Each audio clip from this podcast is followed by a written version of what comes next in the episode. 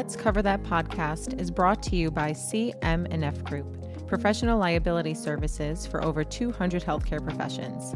Visit our website at cmfgroup.com slash podcast for more info.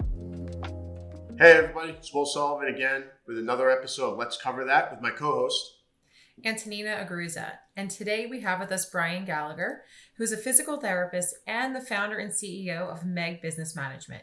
Brian, thanks for joining us on the podcast today. Oh, I'm grateful to be here. Thank you so much for thinking of me. Yes, of course. So, Brian, tell us a little bit about how you got into physical therapy and how that journey led you to Meg Business. Oh, that's an interesting story. I'll keep it brief though. I originally thought I was going to become a professional soccer player, to be honest with you. I was playing soccer all over and went to Europe and played and came back and thought that's the way it was going to go. And um, unfortunately, I got hit in the eye with a soccer ball. I lost the sight in my left eye. And I fully recovered from that, but nobody would pick me up after that.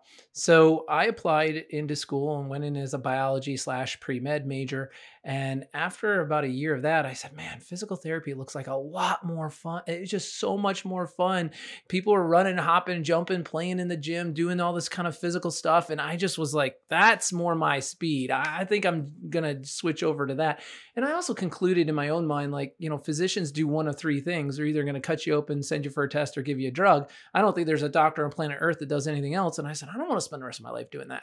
So, long story short, I graduated in 92 absolutely loved physical therapy came out of school did 33 con ed courses in my first three years out of pt school the average person does two a year i just wanted to be the absolute best manual therapist i could but then my wife and i who's also a pt she's like a walking genius she's like the greatest decision of my life was marrying my wife and we started our practice out of third bedroom of our house as a staffing company.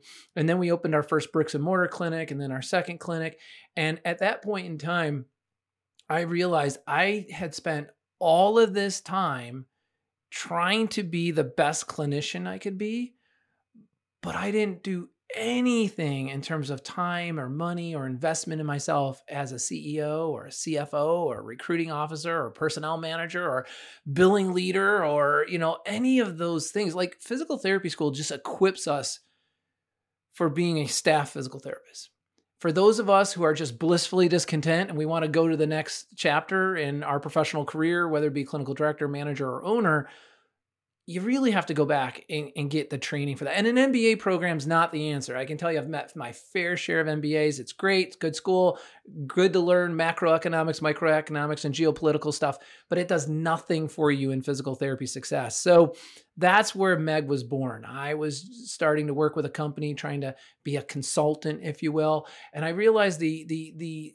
engineering into the consultant world is you get a big check, you give a bunch of information, you're on to the next city, you get another big check, you give another information, a bunch of information on the next city, or you, you do one client at a time. And I just didn't want to do that. So Meg was born out of my genuine uh, commitment to the physical therapy model of let's evaluate the situation, let's create a plan of care, and let's help facilitate that person to reach and attain their goals. And Meg started in 2006, and now we do billing, credentialing, coaching, and we are soon to be releasing in the next 30 days our virtual front desk. So there's my three minute or less uh, summary.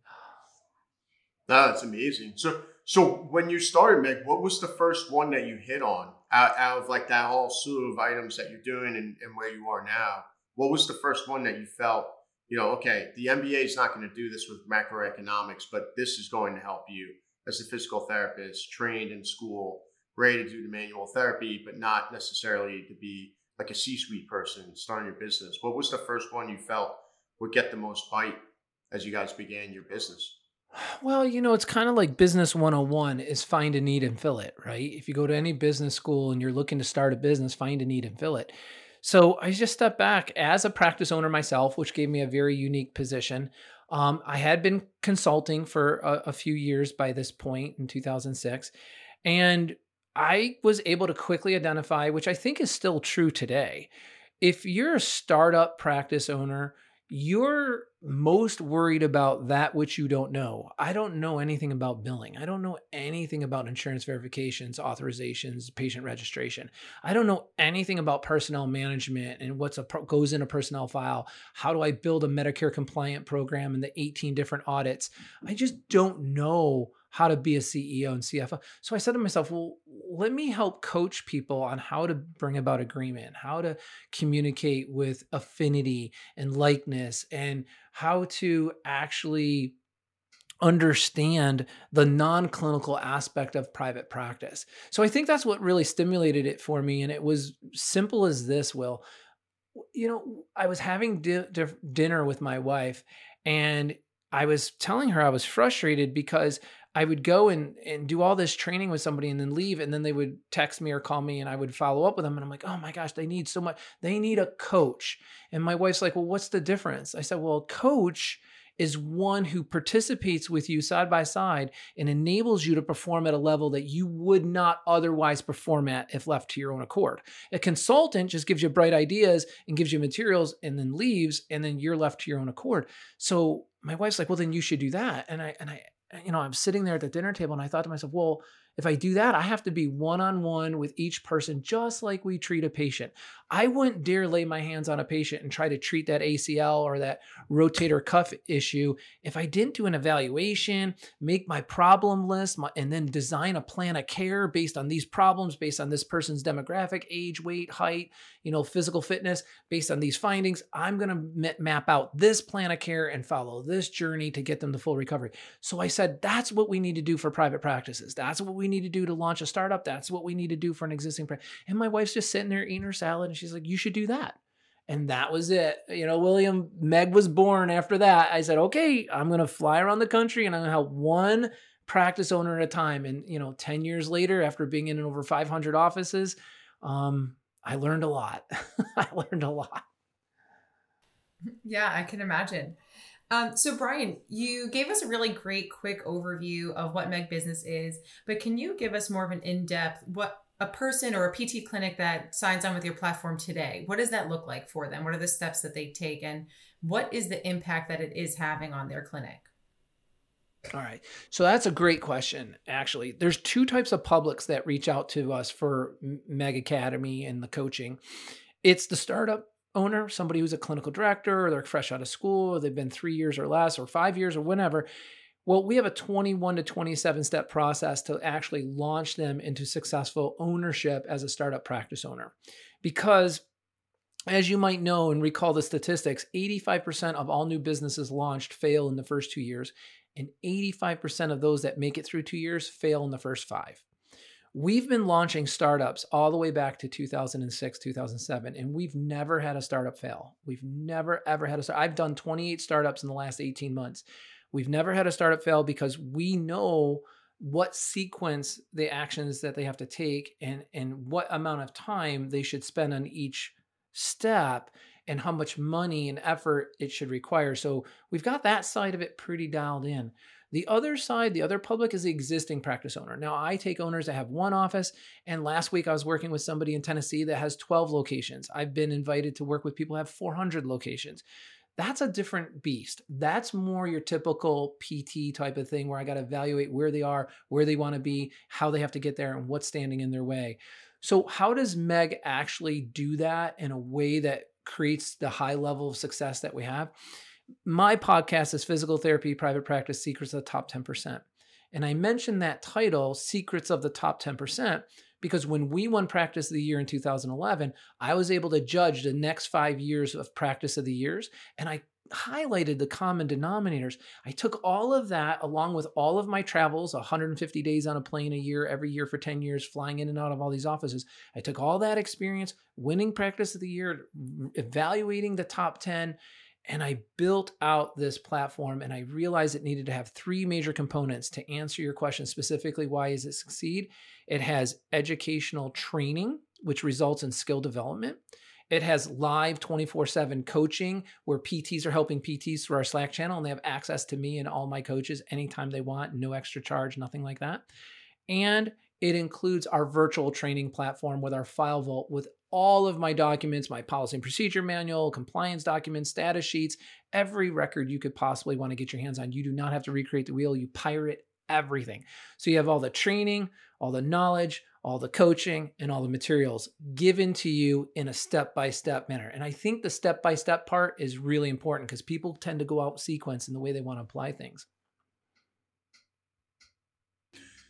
Yeah, I mean, in, interestingly enough, just as a side comment with like startups, have you found there's a common denominator on the type of personality? So if you're talking to physical therapists in a room and you know they have it under consideration, you know, stay where I'm at in this, you know, geriatric hospital, you know, kind of assisting people with strokes and kind of coming back into the world, or if you have somebody who wants to get into athletics more and kind of focus on that with an orthopedic group and kind of you know jump off on their own is there a common denominator for the type of physical therapist their mentality that wants yeah. to do this and you find the most success with yeah, yeah. So that's two questions in one. Are there different types of owners, right? And there's four different types of owners, and I'll, I'll explain that. But before I do that, there is a common genetic, I don't know, thread, if you will, that really makes up the type of individual who's going to be have a greater advantage at succeeding in private practice. Number one, they're not risk adverse, right? They're not trying to play it safe.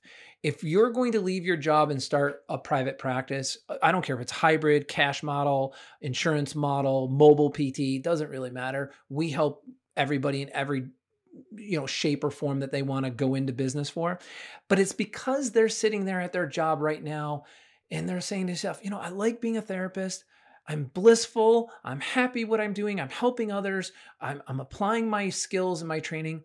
But there's just this degree of discontent. And I like to call it blissfully discontent.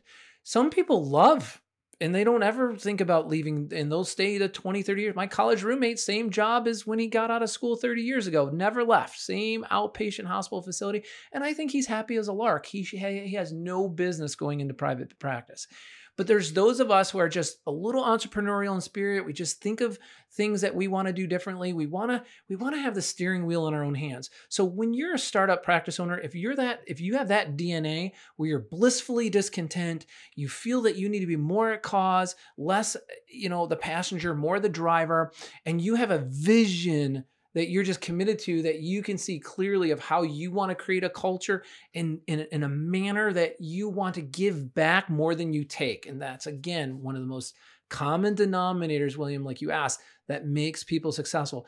Give more in value than you ever expect in return. If you go into business with that thought and idea, and I've worked with you guys for several, I mean, I've mentioned you guys to so many owners because there was a big Goliath doing similar work in your industry, and I felt like they didn't care. You know, they were just like, this is it. This is what we charge. This is how we help people. But you guys were like, no, how do we help the little guy? How do we help the medium sized guy? How do we help the large guy? So giving more in value than you expect in return. That's another common denominator to a very successful owner. So I look at that somebody who's blissfully discontent, they're not risk adverse, they're willing to go the extra mile, and they're willing to put in more value than they expect in return. If they have that, then they usually fall into one of four buckets. Either they're the know it all owner, which is not so great because you're not open to learning new things because you kind of tend to think, hey, I know everything there is to know about this. So why should I open my thought process to something new? There is the innocent owner, the one that just kind of fell into it. It fell into their lap, you know, and they're like, I don't know hardly anything, but you know, they can learn because they know there's so much they don't know. Then there's the caregiver owner, which is really kind of troublesome because they're like putting the patient for first and uh, everybody puts the patient first, but they're putting their clinical aspect of the business so far forward that they can't make it ends meet. They can't make a profit. They they think profit is a dirty word. They they they th- they equate that with greed. And I'm like, no, no, you don't understand. You can't be a private practice business owner as a PT, first and foremost, who happens to be an owner. You have to be a business CEO who happens to be a PT. You have to reverse that mindset.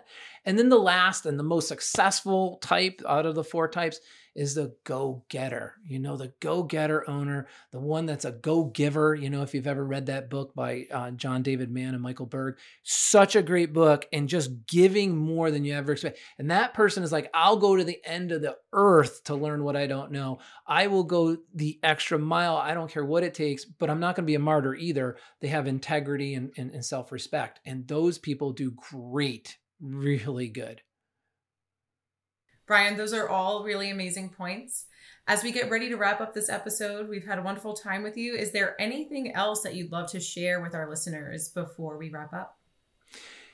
I would love to share, you know, I could go into logistics all day and we could talk about mechanics all day. And, and I think that's what people kind of get hung up on. But I want to say this to everybody who's listening it's about the beingness, it's about you and in your heart and in your soul and in your mind what do you envision for yourself? Because I often say on my podcast, the whole reason why I get up every day is to help as many people as possible live the life that they've envisioned for themselves in private practice. If that means you want to be a better manager, a better clinical director, I can help with that. If that means you want to own your own bricks and mortar or your own mobile PT practice, I can. But all of that is just logistics be true to yourself be true to your spirit and your family and, and your, your your your abilities don't sell yourself short because of fear or because of risk aversion or because of the economy or because of anything you see on the news live your life to the fullest and go for it. This look you can open 99.9% of all the practices that i open up are between 35 and $100000 you buy people buy cars more expensive than that. You're not risking anything but you're delaying your success in life by not doing what your heart is telling you you're meant to do. So i would like to leave people with have that degree of self-assurance have that self-worth and and be honest with your spouse or your significant other about who you are and what you're meant to be. And then just fill yourself with the knowledge, the training, and the skills, the tools to do it. That's all I'm offering you is the knowledge, training, and tools to do it with. You bring the beingness, we'll bring the logistics. And if it's not us, then find somebody else. But whatever it is, live your life to the fullest. That's my big message to people. I think people today are settling and they should not be. Thanks, Brian. Yeah, super, super valuable. Great. Yeah, love it. love it, Brian. Thank you so much for hopping on. And that's another episode. Let's cover that. Thank you so much. Awesome. Thank you so much. I'm very grateful for you guys allowing me to be here today. Thank you. As are we. Take care.